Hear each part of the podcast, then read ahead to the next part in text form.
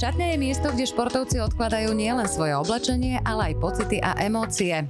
Za dverami ktorej zostávajú kamery, fanúšikovia a občas aj nepríjemné otázky novinárov. V mojej šatni sa športovci otázkam síce nevyhnú, no vládne v nej pohoda a najmä pocit, že môžu byť sami sebou. Som Petra Azacis a pozývam vás do svojej šatne.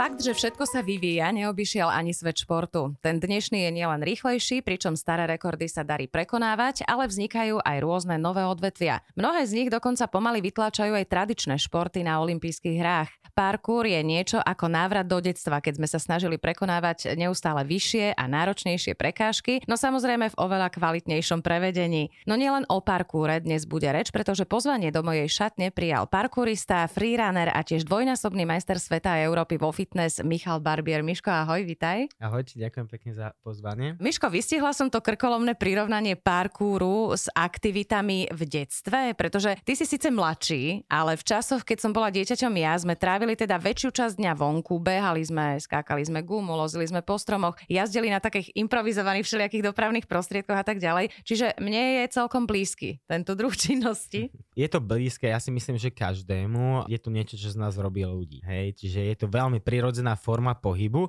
v rámci ktorého sa snažíme prekonávať také prostredie, ktoré má v sebe také prekážky. To robíme v podstate úplne bežne, keď vyrastáme na sídlisku, keď vyrastáme jednoducho niekde, alebo keď človek žije v tom prostredí, kde si to vyžaduje, tu je tie schopnosti na to, aby sa mohol presúvať. Teraz je to už také umelé, ale niekedy to bolo úplne bežné. Záchranné zložky to robia stále. Oni sa učia tie techniky, len to nevolajú parkour. Hej, vojenské zložky to isté, policajti to isté. My v podstate parkour robíme preto, preto, lebo je to zaujímavé, je to úžasná fyzická disciplína, športová disciplína už teraz a spočíva presne v tom, že sa snažíme prekonávať a to je definícia parkouru. Hej, prostredie, efektívne plynulo, ale hlavne bezpečne. Skrz rôzne techniky, preskoky, výlezy, dopady, odrazy a tak ďalej.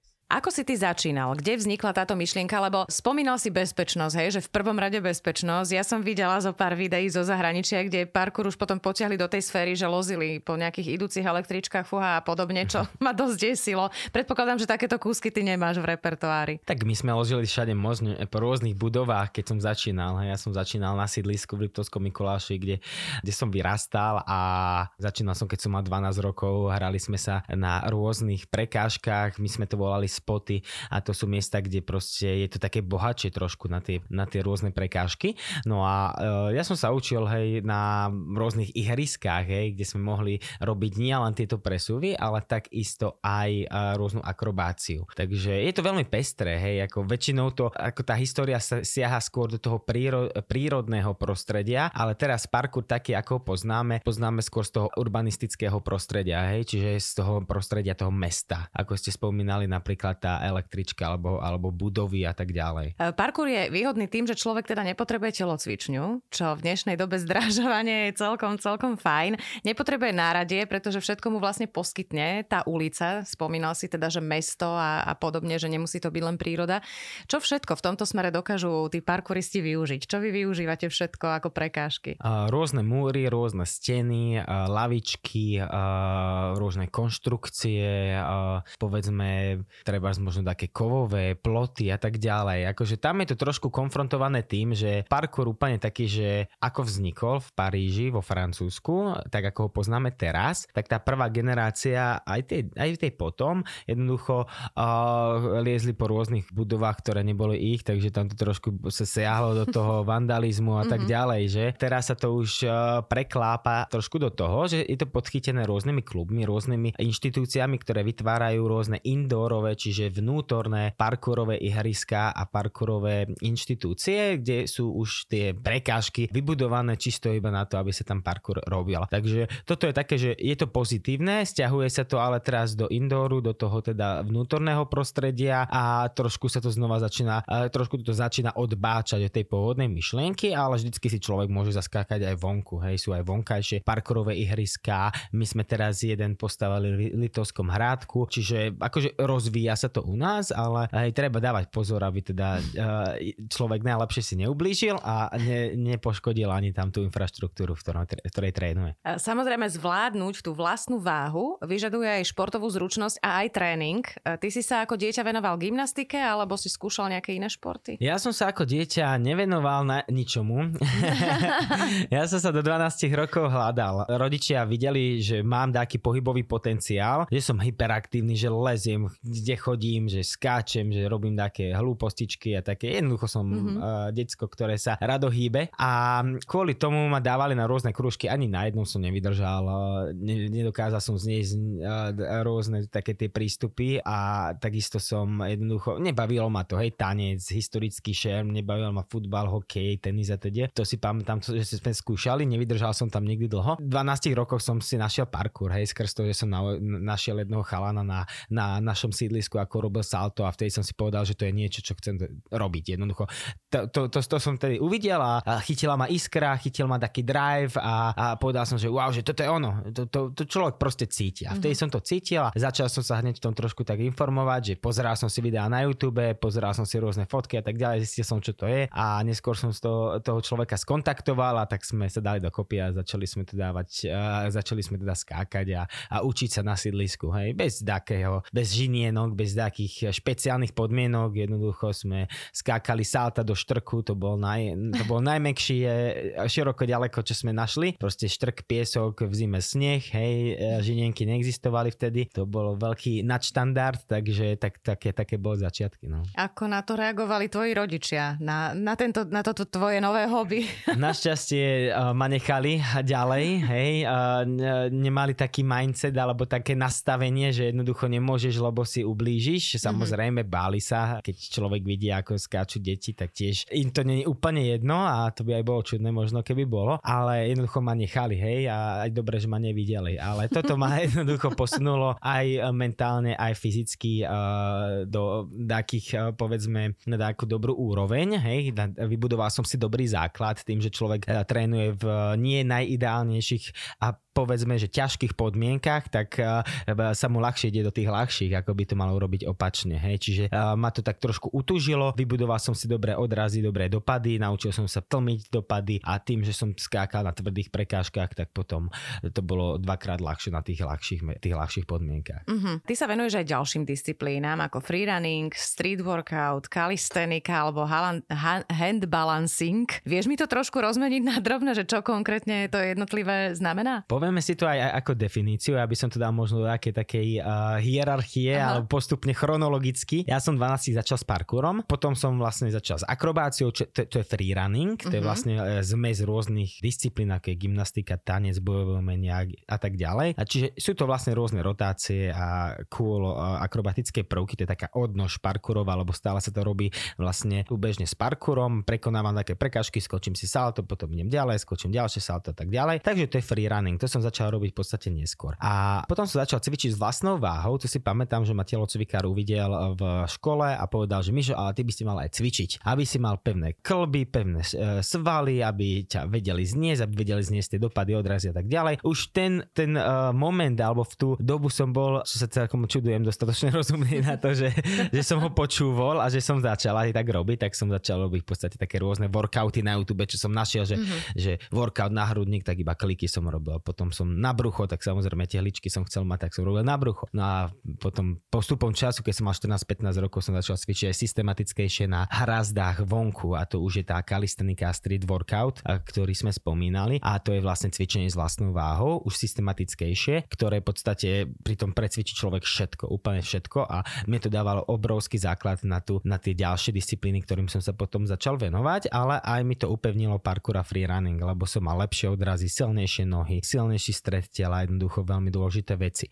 No a potom sa začal strečovať, to som začal v 15 rokoch. Tam som získal flexibilitu. Dvakrát, dva roky si pamätám, že som strečoval 7 krát, 5 až 7 krát do týždňa 20 minút denne a tak som si vybudoval rozsahy. A vlastne v 18 rokoch som začal robiť hand balancing, čo je vlastne to stojkovanie na rukách. Uh-huh. A to je taká disciplína, ktorá vznikla v modernom cirkuse. No a spočíva to v rôznych pozíciách, rôznych výdržiach a pohyboch, ktoré robíme na rukách, čiže balancovanie na rukách, keď to odvodíme z toho slova. No a potom som sa na, začal venovať fitnessu. Hej. Uh-huh. A všetko sa to takto nabalovalo. Hej. To neznamená, že s jedným som prestal a druhé som začal robiť, ale, ale stále som si to iba tak pridával jedno za druhým k sebe. A, no a vo fitnesse v podstate doteraz reprezentujem a fitness sa skladá vlastne z pozovania a z tej funkčnej časti, kde prezentujeme akrobatickú zostavu. Uh-huh. A to, čo robím v akrobatickej zostavi, e, zostave, tak to je to, čo som sa naučil v tých disciplínach predtým. A tam, kde pozujem, tak to je veľký základ z toho cvičenia v rámci kalisteniky, ale už aj v posilňovni. Uh-huh. No a kvôli tomu, že som mal ambície sa potom aj uh, akože uh, začať, začať byť tak úspešnejší na tých súťažiach, tak som začal robiť aj cvičenie s uh, váhami, čiže v posilňovni. No a to mi ešte zvýšilo silu a takisto estetiku a podarilo sa tam vyhrať trikrát, na, nakoniec trikrát, lebo to je teraz najaktuálnejšie vlastne majstrovstva sveta. To bolo kedy to mi ušlo?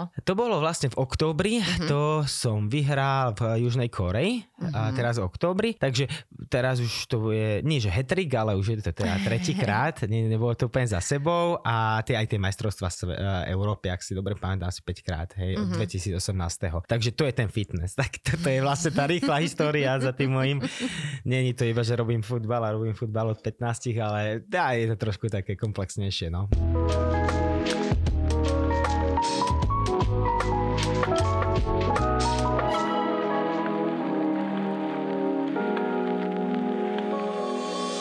Ja som vždy vnímala fitness ako taký vyslovene ženský šport. Aj sme mali úspešné my fitnessky už, už 10 ročia, dá sa povedať. Stále máme. Stále máme, máme, samozrejme, ale že teda už som ich vnímala ešte keď som športovala ja, to už bolo veľ, veľmi dávno. Ale muži, to je také niečo čerstvejšie. Kto ťa vôbec dotiahol na ten fitness? Ty si niekoho zaujal, že, že teda ti povedal, že poď parkourista, ideme fitness skúsiť? Ja som fitness začal robiť na základe toho, že som mal priateľku, ktorá robila bikini fitness a ona, ma, ona ma priviedala do jednoho fitka, kde kde trénoval tréner. Ten tréner si ma všimol a povedal, že Mišo, ty budeš robiť men's physique. To je vlastne taká estetická kategória, kde sa pouzuje v plavkách a iba sa pouzuje. Ja mu vravím, že nebudem robiť men's nie, a nechcem sa iba predvádzať ukázať svaly, hej, že pre mňa to nemá hodnotu. Prišiel som druhýkrát, Mišo, ty budeš robiť fitness, lebo zistil, že kto som a čo robím. No a potom teda tým pádom som začal robiť fitness, lebo som si povedal, že to nie je veľká odbo- odbočka od toho, čo robím. Jednoducho iba pridám do toho také 4 pózy, čo sa pozuje a vyskúšam to. Pridám také diety a tak ďalej. Jednoducho si spestrím tú, tú cestu, hej, bude to trošku také pestrejšie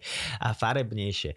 Takže takto začala tá moja cesta s tým fitnessom. Fitness je šport, v ktorom rozhoduje porota a teda dôležité nie je len to prevedenie jednotlivých prvkov, ale aj taká tá estetická časť, ktorú ty si spomínal, tiež nejaká originalita. Kto mm. ti vlastne vymýšľa tie choreografie alebo podľa čoho ty sa rozhoduješ pri výbere hudby napríklad? Niekedy choreografiu vytvorí taká choreografka a niekedy si ju vytvorím sám. Vždycky mali tie choreografie úspech na súťažiach, čiže je to také, že čo sa tým ľuďom páči, čo sa tej porote páči, musia tam byť isté pravidlá, že musí tam byť čo z akrobácie, musí človek ukázať, že je flexibilný šnúr a roštep mostík, musí, musíme ukázať to prepojenie medzi tým, čiže taká tanečnosť, prechody, plynulosť pohybov, musíme ukázať, že sme, že sme silné, čiže silní, čiže silové prvky, stojka, rôzne silové, vytrvalostné, nevytrvalostné, ale výkonnostné pozície, no a tak ďalej a tak ďalej. Čiže je to veľmi, veľmi komplexné komplexný šport, keď si to spojíme ešte s tým, že človek musí budovať aj postavu, čiže musí budovať aj tie svaly. To je veľmi, veľmi komplexný šport, ktorý je náročný. Ja, ja tomu hovorím, že je to taká kaloka gatia, že je to niečo, čo prezentuje viacej kondičných vlastností. Aj rýchlosť, aj vytrvalosť, aj koordináciu, aj silu, aj flexibilitu, 5 základných zložiek pohybu. Čiže toto my prezentujeme v tom fitnesse. Ja si tie choreografie aj sem tam vymýšľam sám a viacej som si vymyslel sám a niekedy mi poradí aj taký choreograf alebo choreografka. No ja si tak predstavím, predstavím tie choreografie, ja ako diváčka, hej, keby som sa mala na to pozerať, že teda nejaký, nejaké príbehové možno, že objaví sa tam gladiátor si úmerne tomu nejako aj oblečený a niečo také, hej, že? Presne ako, ako vravíte, ja to mám v podstate vždycky na takú tému, čiže hudba, téma, kostým a pohyby. Uh-huh. Všetko to musí dať dá, dáky zmysel, hej, je to dáke také fakt, že 90 sekundové Cirque du Soleil alebo niečo, hej, uh-huh. proste musí to byť takéto divadlo, musí to mať tému, hej, čiže ja som väčšinou ako taký taký bojovník, hej, a raz som taký otrhaný bojovník, čo ide z boja, raz som uh, asasín, takže čo, čo, čo, čo si vyberiem a čo mi tak viacej na tú moju osobu sedí. Uh-huh. Môj brat je v podstate majster sveta v akrobatickom rock'n'rolle, my, eh, hádzanárska rodinka, Slovenka sme dosť mu nerozumeli, až keď sme ho videli teda na jednom vystúpení, že sme ostali úplne pav, aké to je náročné. Čo všetko on tam vlastne potrebuje aj e, ukázať na tej tvári, čo sa tam zračí počas toho vystúpenia a tak ďalej. No ale mne prišlo strašne frustrujúce, že vlastne pri tej hádzanej, dajme tomu, a pri tom hokeji, tam je to jasné, padne gol, ten sa počíta, alebo teda neuznajú ho a tak ďalej, ale tá porota je vlastne strašne niečo subjektívne, že my ako lajci, keď sme na to pozerali, ja by som nedala tak veľa bodov tomuto páru, vôbec sa mi to nepáčilo, oni vyhrali, hej. E, nie si niekedy taký, že frustrovaný z toho, že si stotožnený s tým, s tým rozhodnutím poroty za každým? To sú tie umelecké športy, napríklad aj gymnastika, moderná gymnastika, tanečné umenia a tak ďalej. Preto my máme problém sa dostať na olympiádu, lebo nemáme jasne stanovené pravidlá. Mm-hmm. Čiže uh, toto je niečo, jasne, tá subjektivita, kedy človeka zamrzí, ale uh, v môjom prípade ja tým, že som si budoval také pestré pohybové základy v týchto disciplínach, a ktoré nie sú iba základy, ale už sú, už sú v podstate priemerné až nadpriemerné výkony v rámci týchto disciplín, ako som spomínal, či je to parkour alebo, alebo handbalancing, či street workout, alebo calisthenika, tak ja, ja, ja ukazujem tie najlepšie prvky tam, alebo minimálne tie najatraktívnejšie prvky. Lebo nie najlepšie prvky sú vždycky najatraktívnejšie prvky. Uh-huh. Kedy je jednoduchá vec, človek zož, zožne pri nej obrovský atlaus a pritom je to také, že je to fakt, že náročnosťou dole a to, čo je najnáročnejšie, vyzerá zrazu neatraktívne. Takže to tiež musí človek nejakým spôsobom vedieť odhadnúť. Ja tým, že robím aj akrobatické vystúpenia ako umelec, chodím po rôznych plesoch, robím rôzne programy a tak ďalej, tak viem, že čo sa tomu publiku CCA páči. Uh-huh. A viem, čo sa bude páčiť CCA aj tej porote. Čiže my máme pravidlá, že my vieme, čo musí obsahovať tá, tá zostava, ale nevieme, že za čo budú zrážky, nevieme, že za tento prvok bude viac bodov, za tento bude menej bodov a, ten, a tak ďalej a tak ďalej, ale tam je, jednoducho um, takým spôsobom hrá ten subjektívny dojem z tej, z tej zostavy. Akože m- máme pravidlá, len tie pravidlá nie sú škálovateľné, hej, že mm-hmm. nie je to hodnotené na základe bodov, ako to má gymnastika, že nedopne človek spi- špičky, tak jednoducho má zrážku. Pokrčí koleno má zrážku, hej, spadne má zrážku. To je očividne, že keď spadne, tak OK, tak nebude to najlepšie hodnotené, ale, ale jednoducho ja využívam pritom tú moju skúsenosť s tým, že okrem toho, že robím trénera, mám akadémiu a som športovec, tak takisto robím aj akrobatické vystúpenia a viem, čo sa tomu publiku páči a čo nie. Už mám také vychytané prvky a tak ďalej. Ty už si zvyknutý, áno, na tú pozornosť, stojíš na tom, na tom javisku, dá sa povedať, niekde na tom, kde sa koncentruje pozornosť úplne všetkých a vlastne všetky oči na tebe. Veľa ľudí má s týmto veľký problém, dokonca aj profesionáli, môžem ti povedať.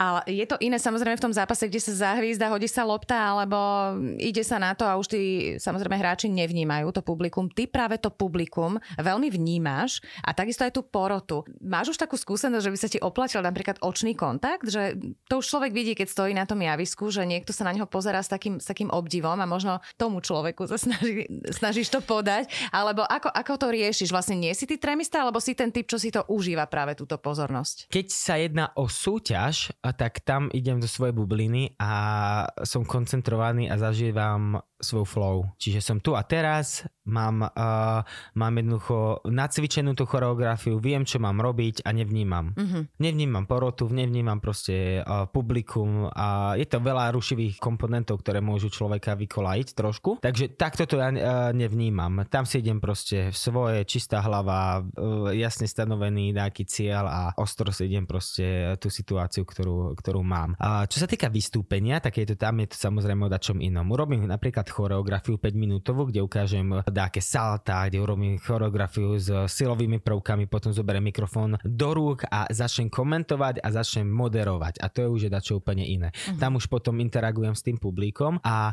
tam človek musí mať aj takú retoriku, musí vedieť pracovať s publikom a tak ďalej. Toto robím napríklad na veľa rôznych vystúpeniach, kde robím hovo- e, vystúpenie s hovoreným slovom a to už je dačo iné. Tam samozrejme vidím, že ako reaguje tu publikum, na základe toho ja vlastne aj smerujem to vystúpenie. Keď mm-hmm. vidím, že, že jasajú, že, že, že, že je tam že super atmosféra, Aha. že ich mám, tak jednoducho pridávam, pridávam. Hej. Keď vidím, že menej uh, ako reagujú, tak sa snažím uvoľniť tú atmosféru. Hej. Mm-hmm. Znova takým, uh, takými aj vtipne alebo, čo, alebo, alebo takými pohybmi, hej, zaujímavými. Ale vo všeobecnosti, keď ukazujem tie pohyby, tak gr- gradujú. Ukazujem od ľahších po tie náročnejšie. Čiže tým pádom ja viem, že ten človek stále bude čakať, že príde dať čo lepšie, čiže mám jeho pozornosť mhm. neustále. Mm-hmm. Aj keď moderujem 30 minút. Hej, čiže ja viem, že vtedy bude stále čakať, že a čo bude ďalej, a čo bude ďalej, a čo bude ďalej. A toto je niečo, čím si ja držím pozornosť u toho publika. Takže toto je taký iný druh trošku zase ako tá športová. Čiže ty už si absolútny profík, dá sa povedať, že máš to, to zmaknuté na viacerých frontoch. Nie, stále na čom pracovať. No určite. jasné, ako rozumiem, ale že už teda ty určite trémista pred, pred publikom nie si. E, stravovací režim pred súťažou musí byť zrejme poriadne striktný. Je podobný, ako majú napríklad kulturisti. Ako vyzerá tvoj jedálniček a ako dlho pripravuješ v tomto smere svoje telo? Lebo asi jednoduché to nebude, keď máš byť aj teda vyrysovaný a všetko. No, to by som mohol odpovedať aj hodinu, ale je to podobné, ako to majú kulturisti, čo sa týka diety. Tiež robíme vlastne takú záverečnú dietu, super kompenzáciu, odvodňujeme, dávame dole v podstate kvázi úplne vodu, uh, snažíme sa naplniť ten sval skrz výživu tak, aby sa ukázal v najväčšej kráse a to si vyžaduje isté, istý režim. Čiže v môjom prípade ja si vediem istý režim počas roka, mám takú, že súťažnú fázu, mám prípravnú fázu, mám predsúťažnú fázu a tak ďalej. Predsúťažnú a prípravnú,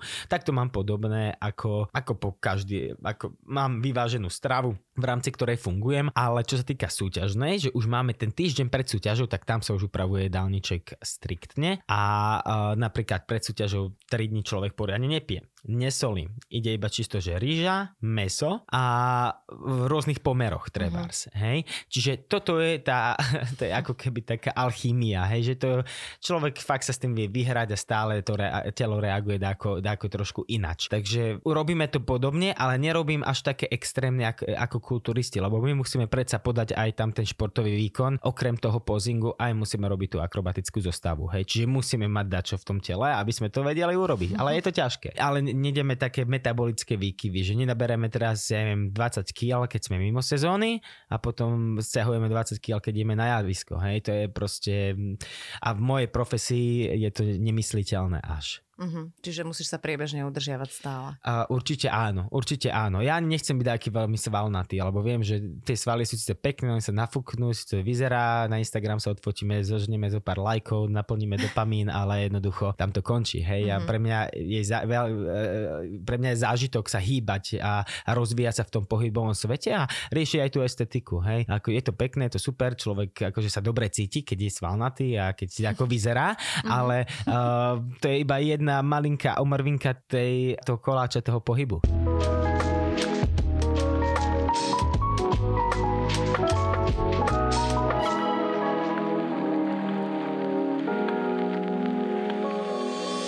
Hoci parkour či fitness nie sú kontaktné športy, fyzicky sú mimoriadne náročné, prichádza tam ku kontaktom s prekážkami a, a podobne. S akými najčastejšími zraneniami e, sa e, fitnessáci a parkouristi e, stretávajú? Ty si už sa s niečím takým stretol? Nemyslím teraz, že si niekde zle skočil mimo toho štrku, ale že také vážnejšie zranenia, aké sú najčastejšie? Najča- najčastejšie zranenia, zranenia vznikajú pri zaváhaní, pri šmiknutí a pri tom, že sa človek preťaží, hej, pretrénuje. A v môjom prípade to bolo aj kvôli tomu, že sa mi šmyklo, aj že som sa preťažil, aj, aj, aj, aj kvôli tomu, že som zaváhal, hej. Čiže ja som mal rôzne zranenia. Ja som, ja som mal napríklad členok vyvrtnutý, natiahnutú šlachu na chodidle, predný krížny väz natiahnutý a tak ďalej. Našťastie nič až tak strašné, žiadna zlomenina, žiadne roztrhnutie, žiadna ruptúra alebo rozbitá hlava. Pri tom športe, akože paradoxne, človek si povie, že to vyzerá nebezpečne a bude to nebezpečné. Len zoberme si napríklad futbal, hokej alebo kontaktné športy ako ako a napríklad aj volejbal, hej, hoci aké kolektívne športy, kde, kde toho športovca vyrušuje viacej faktorov. Spoluhráč, protihráč, naháňa svojou pozornosťou loptu, čiže není v svojom tele svoj, svojou pozornosťou, takisto tam má dáku, dáke publikum, čiže aj to je niečo, čo mu ruší, či už na vedomej alebo nevedomej úrovni tú pozornosť, takže je tam veľa premených. Kdežto pri parkore sme tu a teraz, sústredíme sa na to, čo ideme urobiť a sme v svojom tele. Tam není veľa faktorov, ktoré by ho rušili, aj keď robí takú vec, ktorá na prvý pohľad vyzerá nebezpečne. Uh-huh. A štatisticky je určite menej úrazov v parkore a vo freerunningu, ako je v hokeji a vo futbale trebárs. Hej, takže nie je to až také strašné, ako si to možno človek vníma to na prvý dojem, ale samozrejme riziká sú tam stále. Hej, uh-huh. a človek musí byť veľmi vedomý toho, čo robí. Toho veľmi, veľmi posúva určite, lebo sa naučí žiť v svojom vlastnom tele a e, mať v synergii hlavu a telo. Hej. Čo je teda dosť dôležité. A ty si sa začal venovať aj trénovaniu detí, si spomínal. A to pomerne skoro, ako 18-ročný. Čo ťa inšpirovalo? Ako si ty prišiel na to, že by si chcel viesť deti? Príbeh bol veľmi jednoduchý za týmto. Ja keď som začínal skákať na sídlisku, parkour, tak si ma všimlo samozrejme viacero detí, ktoré na, tý, na tom sídlisku bolo. A začali po mne opakovať mm-hmm. veci, rôzne pohyby. A ako som skákal, tak jedného dňa za mňou prišli rodičia, že, že Mišo, počúvaj, nebudeš trénovať tieto naše decka, že oni skáču, idú, idú bez dozoru a my sa o nich trošku bojíme, chceli by sme, aby mali taký dozor, tak tak začala moja púť uh, trénerstva a tak som v podstate začal trénovať. Najprv deti a takto vznikla vlastne základná myšlienka akadémie, ktorú mám v Litovskom Mikuláši. Volá sa Limitless Academy a tá akadémia zastrešuje vlastne rôzne vekové skupiny, uh, deti, mládež, ale už aj dospelých teraz a robíme tréningy parkouru, freerunningu, ale aj také základnej pohybovej prípravy pre 4 až 6 ročné deti a potom máme od 7 rokov nahor, hej, a potom máme aj pre dospelých kurzy. Čiže takto vznikla tá myšlienka a tou myšlienkou bola, bolo vytvoriť ideálne podmienky a priestory na to, aby sa mohli deti hýbať. Nie ako som sa hýbal ja, že som sa tam mhm. hádzal do štrku, ale jednoducho, aby mohli normálne s trénermi trénovať na žinienke a bezpečných podmienkách a s dákým know-how, dákým dozorom a odbornosťou. To je v podstate celá myšlienka, to teraz, teraz už 7 rokov fungujeme ako občanské združenie a mám svojich trénerov, ktorí trénujú. Týždenne nám prejde a otvorí kľúčku možno takých 300, 300 až 500 detí, hej, Super. čo vyjde aj vojde. Čiže máme fakt ako širokú členskú základňu a toto je vlastne tá naša akadémia, hej, takže to bola taká moja prvá myšlienka. Neskôr som začal trénovať aj osobne, asi tak keď som mal možno 18 rokov. Teraz trénujem aj online, hej, ľudí zo Švajčiarska, z Rakúska, z Česka a tak ďalej, aj zo Slovenska, ktorí nemajú možnosť za mňou prísť na osobný mm-hmm. tréning a takisto v podstate robím rôzne semináre a workshopy podľa toho, že kto čo potrebuje pre firmy, či alebo pre uh, asociácie, alebo pre nejaké združenia, ktoré chcú to, môj know-how, hej. Že si sa v tom úplne našiel, že sa to stále rozvíja ďalej a ďalej a vlastne, na vlastných skúsenostiach to máš postavené, čo je vždy úplne taká topka, je to vždy úprimné. Tie deti, to nie je dnes jednoduché, samozrejme trénovať. Čo je také najnáročnejšie na tejto práci? Aké ty najčastejšie dostávaš otázky od tých detí? Fú, zaujímavá otázka. Uh, najnáročnejšie je asi tá zodpovednosť, ktorú človek má za to, že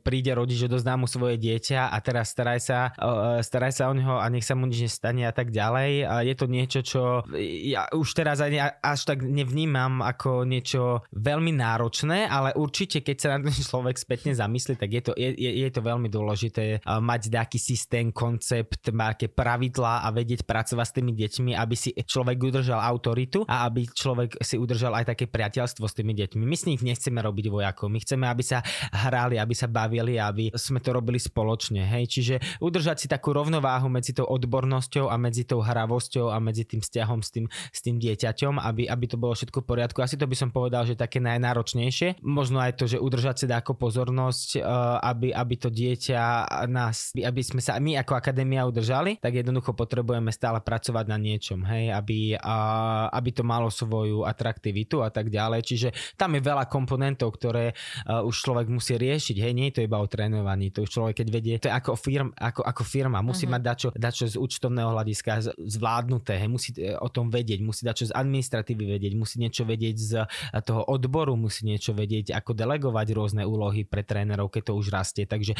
je to komplexné, hej, uh-huh. a tak ako mne šport pomohol sa rozvíjať komplexne v pohybe, tak mi pomohol komplexne sa rozvíjať aj, roz, rozvíjať aj v kariére, aj v podstate v podnikaní a tak ďalej. Hovorí sa, že gymnastika nikdy nie je na škodu, že je vhodná pre všetky deti, uh, už od prakticky predškolského veku, aby zvládli teda tie základné, základné pohyby a už potom si to dieťa vyberie šport podľa toho, kam ho ťahá, ako teba ťahalo vlastne k tomu parkouru. E, môže byť parkour považovaný tiež za taký, za taký dobrý základ? Dajme tomu, stretávaš sa s tým, že aj z tvojej akadémie potom deti pokračujú v iných športoch napríklad? Určite áno. Parkour je v podstate sekciou gymnastiky. Uh-huh. Čo sa týka tej také oficiálnej strán, strany, keď sa ne, pozrieme na to, že máme parkour ako filozofický smer a disciplínu takú, že taký, taký freestyle, tak to sme si vysvetlili. Ale máme teraz už aj parkour, ktorý bol oficiálne zaradený ako, ako, ako sekcia pod gymnastickú federáciu a je to teda veľmi, veľmi podobné tej gymnastike a tiež to určite človeku dá obrovský pohybový základ, čo znamená, že ne, nedáme ho pod takú špeciálnu jednostrannú záťaž, ktorá ho bude rozvíjať iba tým, že bude rýchlejší, ale vytvoríme mu aj dáke rozsahy, vytvoríme mu aj dáku silu skrz posilňovanie a skrz rôzne techniky mu vytvoríme nielen to, že vie ten prvok alebo vie ten pohyb, ale vie aj koordinačne ovládať to telo, lepšie si ho uvedomuje, lepšiu má propriorecepciu, lepšiu stabilitu, jednoducho pevnejší, výživnejší pohybový základ. Čiže dá sa to určite takto brať a momentálne pracujeme napríklad aj s gymnastickou federáciou na tom, aby bol parkour zaradený do takých základných osnov v rámci telesnej výchovy na, na školách. Hej? Uh-huh. Takže, lebo je to niečo, je to trend, je to, je to niečo, čo tie deti teraz chcú. A cez skrz ten trend vieme dostať tú pohybovú kultúru aj k deťom, aby ich to naozaj reálne bavilo. Hej? Nebudeme ich nutiť robiť dačo, čo nie je atraktívne, ale jednoducho, čo je atraktívne a má zmysel a je hodnotné, tak to vieme takto využiť.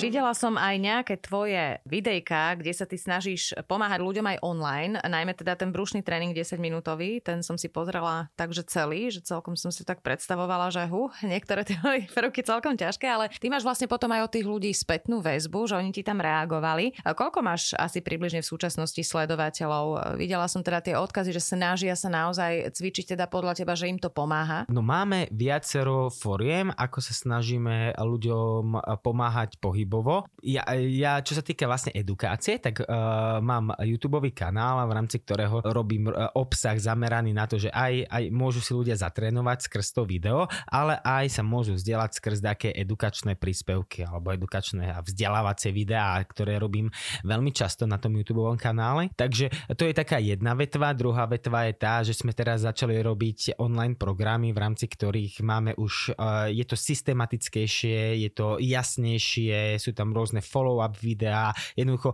kvalitnejší, hodnotnejší obsah pre toho človeka, takže to je taká vlastne taká ďalšia forma, že, že základ je ten YouTube a uh-huh. rôzne e, príspevky na sociálnych sieťach, kde si ľudia môžu teda nájsť ten svoj obsah, ktorý potrebujú a keď so, už chcú ísť tak trošku viacej do hĺbky a mať taký systém a lepšie definovať ciele a lepšie v podstate nastaviť, ja, ako vravím, ten systém, tak presne to je na, v tých kurzoch, takže to je vlastne ako kvázi taká uh, moja online hej, hodnota, ktorú dávam uh, pre tých ľudí, ktorí so mňou nemajú možnosť trénovať osobne alebo skupinovo. Keď sa už začala zvyšovať vlastne tá základná tých followerov, čo mám, tuším, na okolo 21 tisíc sa mi zdá na YouTube, uh-huh. na Instagram okolo 17 tisíc, hej, a tie interakcie sú tiež celkom zaujímavé, takže vidím, že tí ľudia jednoducho reagujú a som rád, že majú ambíciu sa posúvať a hýbať a že je to pre nich zaujímavé, atraktívne, lebo je to veľmi komplexné. Uh-huh. Takže takýmto takýmto spôsobom sa to snažím nejakým spôsobom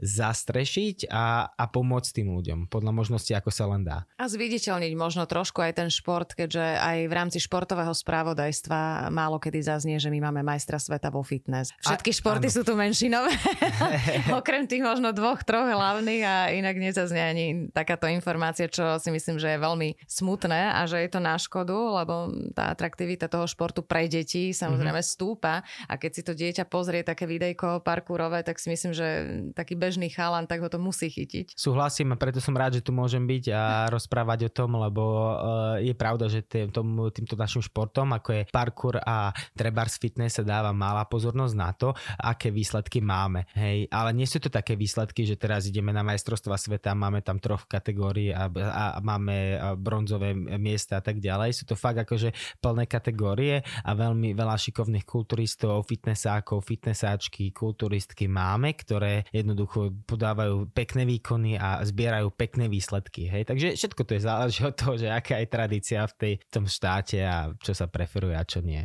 Ty si vlastne profesionál, alebo ešte stíhaš niečo popri tých tréningoch, akadémie a tak ďalej aj iného robiť, lebo mi prídeš taký, že veľmi rýchlo si naberieš nejaké ďalšie veci, že nemáš s tým problém, že tak same sa ti tie dvere otvárajú, ale samozrejme nie tak, že sedíš doma, ale že teda robíš niečo a zrazu, sú, zrazu zrazu je tu niečo ďalšie? No ja som taký premotivovaný asi typ človeka, to je pravda a stále musím niečo robiť, ale nie, že musím, stále chcem niečo robiť a je to, je to v tej pohybovej oblasti, hej, ale veľmi rád sa vzdelávam aj v iných oblastiach, lebo oni sú v nejakej synergii a ja zase mám ten prístup taký generalistický, čiže byť z každého rožku trošku zdatný, uh-huh. ako byť najlepší len jednej veci. Je to niečo, čo v podstate, v čom vidím zmysel z dlhodobého, dlhodobého hľadiska a je to taká moja filozofia. Hej. Takže ako stále sa dá, ako objavujú nové ciele, mám rôzne projekty, na ktorých pracujeme a rôzne či už športové ciele, alebo podnikateľské ciele, alebo zase také iné spoločenské ciele. Ten šport má mnoho funkcií. Má kultúrnu funkciu, má takú reprezentačnú, má spoločenskú a má zdravotnú a v každej sa snažím takým spôsobom prispieť tomu. Akadémia, zdravotná, spoločenská, hej, prečo? Lebo deti sa stretávajú, pracujú spoločne, jednoducho takým spôsobom robia niečo pre svoje telo aj pre svoju hlavu a spoznávajú sa a pracujú ako jeden celok, hej, učia sa žiť spoločnosť. Kultúrnu robím vystúpenia ako umelec, čiže to je tá kultúrna zložka, hej.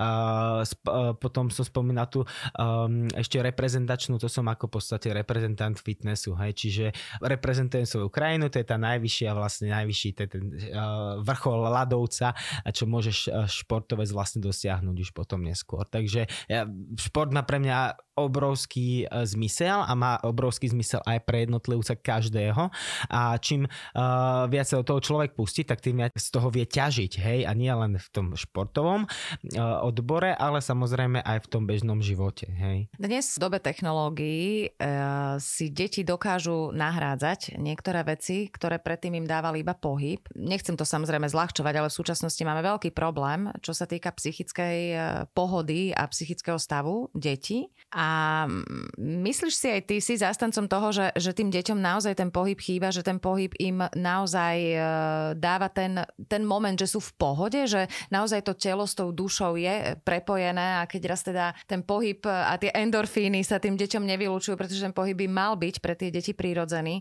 že potom tie deti trpia? Oni si to ani neuvedomujú, ale keby si, si to porovnali, keby mohli teraz urobiť taký flashback, hej, ako sa cítila ich rodič možno, hej, počas vtedy, keď bol v ich veku, tak si vedia porovnať možno, hej, ale nechcem byť zase taký, že každá generácia hovorí, že ako bolo dobre za našich časov a čias a tak ďalej, hej, akože každá doba má svoje pre a proti, no dnešná doba je jednoducho, tak, jednoducho taká, že technologicky sme vystrelili hore a naša telesná pohybová kultúra to nestihla dobehnúť, hej, čiže my v šiestich rokoch si sadneme do lavíc a začneme dávať pozor proste na nejakého učiteľa, ktorý nám tam vysvetľuje a my musíme stále sedieť takých 6 až 8 hodín v laviciach. Potom ideme na strednú deto, to isté, na vysokú školu, tam už možno trošku máme viacej pohybu, ale už sme naučení z toho predošlého obdobia sedieť, čiže už to je pre nás prirodzené a už potom si sadneme do, do uh, kancelárie, kde sedíme znova to isté a potom si uvedomíme niekedy možno po 40 že jednoducho musím dať čo robiť, lebo to nebol ten najlepší spôsob, ako, ako, ako, ako sme sa možno starali o to, o to telo. Hej, to som povedal taký už taký katastrofický scenár, ale no, bohužiaľ veľmi, veľmi bežný, veľmi bežný hej, mm. a to je, že tá pohybová krivka klesne dole, ale on to začne tým systémom, hej. A uh, my sa síce môžeme snažiť dávať uh, uh, deťom uh, umelou formou také krúžky, také povedzme viac telesných výchov v rámci týždňa uh, v školách a tak ďalej, ale uh, chýba tomu taká tá prírodzená chuť ísť vonku a hrať sa schovávačku, hrať sa na háňačku, hrať sa také, také veci a to je kvôli tomu, lebo tie deti vedia vedia nájsť väčšie uspokojenie v tých hrách a v takom tom pohodlnejšom ako keby spôsobe života, ale to je to, čo proste ako ťažko sa proti tomu bojuje, hej, ale uh, čo sa týka takého, takého rozvoja, tak je to veľmi, veľmi dôležité si držať stále tú pohybovú výživu a tú pohybovú kultúru na, istom, na istej úrovni, lebo my všetky funkcie, ktoré máme v tele, sú priamo úmerne spojené s tým, ako sme kondične na tom zdatní. Aj náš mozog sa vytvoril kvôli tomu tak veľmi veľký, alebo aké široké spektrum dokážeme my pohybov robiť. My nedokážeme síce šprintovať ako leopard, nedokážeme plávať ako delfín, ale dokážeme plávať, dokážeme šprintovať. Kdežto leopard nedokáže plávať treba, mm-hmm. tak ako by sme dokázali my. My sme schopní to od jemnej po hrubú motoriku, od akrobácie po neviem, trojnásobné drepy našej váhy a tak ďalej. Naozaj veľmi široké spektrum, keď sa do toho pustíme. A to je veľmi dôležité sa na to takto pozrieť, že jednoducho uh, my sme sme ľudia a, nás definuje jednoducho aj ten pohyb, ktorý robíme. A keď ho dáme preč, tak jednoducho aj ostatné funkcie začínajú upadať dole. Či to je naša imunita, či je to naše trávenie, či je to naše, naša nervová sústava, hoci, aké, hoci akú sústavu, ktorú uh, teraz vymenujeme, tak ten pohyb má uh, iba benefity na tú sústavu. Uh-huh. Hej? A to ne, sa nebavíme o tej duševnej o, uh, stránke, o tej mentálnej stránke hej, a tak ďalej. Takže samozrejme pohyb veľmi dôležitý a každý by si mal držať istý stupeň na to, aby mohol byť jednoducho vitálny, zdravý a silný. Silný jedinec, silná spoločnosť a tým pohybom je to ľahko dosiahnutelné. A taká lokagatia, čo už teda Gréci vedeli a poznali, že rovnováha medzi Áno. fyzičnom a duševnom, že je to dôležité. Presne. V úvode som spomínala, keď už sme e, pri, tých, e, pri tej kalokagati a týchto veciach, že teda nové disciplíny si našli svojich nadšencov a postupne vytláčajú z toho olympijského zoznamu aj tie niektoré tradičné športy, ktoré už sa netešia takej oblúbe, dajme tomu. Fitness je v súčasnosti na vzostupe a mimoriadne e, populárny celkovo. Ako ty vnímaš jeho šance v tomto smere a teda zaradiť sa medzi športy pod piatimi kruhmi? Teda samozrejme za predpokladu, že upravia tie niektoré pravidlá, aby boli jasnejšie. Nevidím to reálne. nevidím to reálne, že sa to tam dostane. Fitness je bohužiaľ uh, šp- uh, takto. Keď sa bavíme o fitnesse, bavíme sa o tom, že uh, máme asociáciu, ktorá zastrešuje fitness, kulturistiku. A čo je kulturistika? To sú všetky váhové kategórie, ktoré sa robia. A fitness je bikini fitness, body fitness, wellness fitness, fitness ako také, kde robíme jediný zdakú zostavu a športový výkon. A potom sú to v podstate rôzne iné, fyzik a teda. Čiže toto nemá veľkú šancu sa podľa mňa dostať na Olympiádu kvôli tomu, lebo nemáme jasne stanovené pravidlá, nemáme veľ, máme širokú členskú základňu, čo je dobré, ale musíme splňať uh, podmienky antidopingovej agentúry. A tu sa dostávame trošku do toho, že a ups, Aha. lebo my sme uh, ako jediný šport, v ktorom to uh, vidno. V ktorom to vidno. V iných športoch to nevidno. Tam to môžeme hodnotiť na základe výkonov. Ale u nás proste uh, sa človek pozerá takého profesionálneho kulturistu asi povie, že to je, to je jasné. A, ale, ale máme proste odvetvie, kde sa dopoje menej a kde sa nedopoje vôbec a kde sa dopoje, že je to jasné. Hej? Na základe čoho? Lebo v tejto uh, vetve sa nerobia dopingové skúšky, takže tam ľudia majú voľnú ruku, ale tam, kde súťažím ja napríklad, tak tam v podstate sa robia. Uh-huh. Hej? A ja nemám prečo napríklad brať doping, lebo mne to nemá ako pomôcť, uh-huh. hej, akože v rámci tohto. Čiže tak by som povedal, že toto je veľká uh, negatívna vec ohľadom toho, ale to je, čo sa týka každého športu. V každom športe sa dopuje, úplne v každom športe sa dopuje, ale u nás proste je to trošku viacej brané, hej, lebo e, tá estetika hovorí svoje, hej, kdežto mm-hmm. proste, ja neviem, v, na kajaku to u človeka nevidno, hej, v tých výkonoch, alebo na, v cyklistike, alebo hoci kde mm-hmm. inde, hej, takže toto je tiež niečo, kvôli čomu si nemyslím, že by sa to mohlo dostať, ale, ale to je také, že vrám, že je to v každom športe a, ale ja by som bol veľmi rád, jasné, aj ten štatút, keby sme mali, že olympijskej disciplíny, tak je to úplne inde, či, či je to už z tej finančnej stránky, mm-hmm. či je to už z toho spoločenského štatútu a každý uh, športovec, uh, najvyššia meta, ktorú môže dosta- dosiahnuť je Olympiáda. Mm-hmm. Že? Takže u nás, nás to tiež mrzí, ale proste bohužiaľ, hej. Takže to je také, že tí, ktorí uh, berú ten doping, tak berú a uvedomujú si to, ale tí, ktorí neberú, tak jednoducho, tak im to je možno aj viacej ľúto. Hej, mm. ťažko povedať. tak sme to zakončili možno tak uh, pozitívne, že, že teda ty si v, to, v tom odvetví, ktoré teda doping nepotrebuje brať. Ja verím, že možno nejaké pravidla v tomto smere sa zmenia e, smerom do budúcnosti. A ako tak na teba pozerám, tak ty si zda nájdeš nejaký šport, ty sa na tú olympiádu možno, možno dostaneš. Ja by som ti to veľmi prijala. Ďakujem ti veľmi pekne, Miško, že si si našiel čas a prišiel teda do mojej šatne a za veľmi zaujímavé rozprávanie. No a budem samozrejme držať palce. Ďakujem krásne za príjemný pokec a prajem ti krásny deň.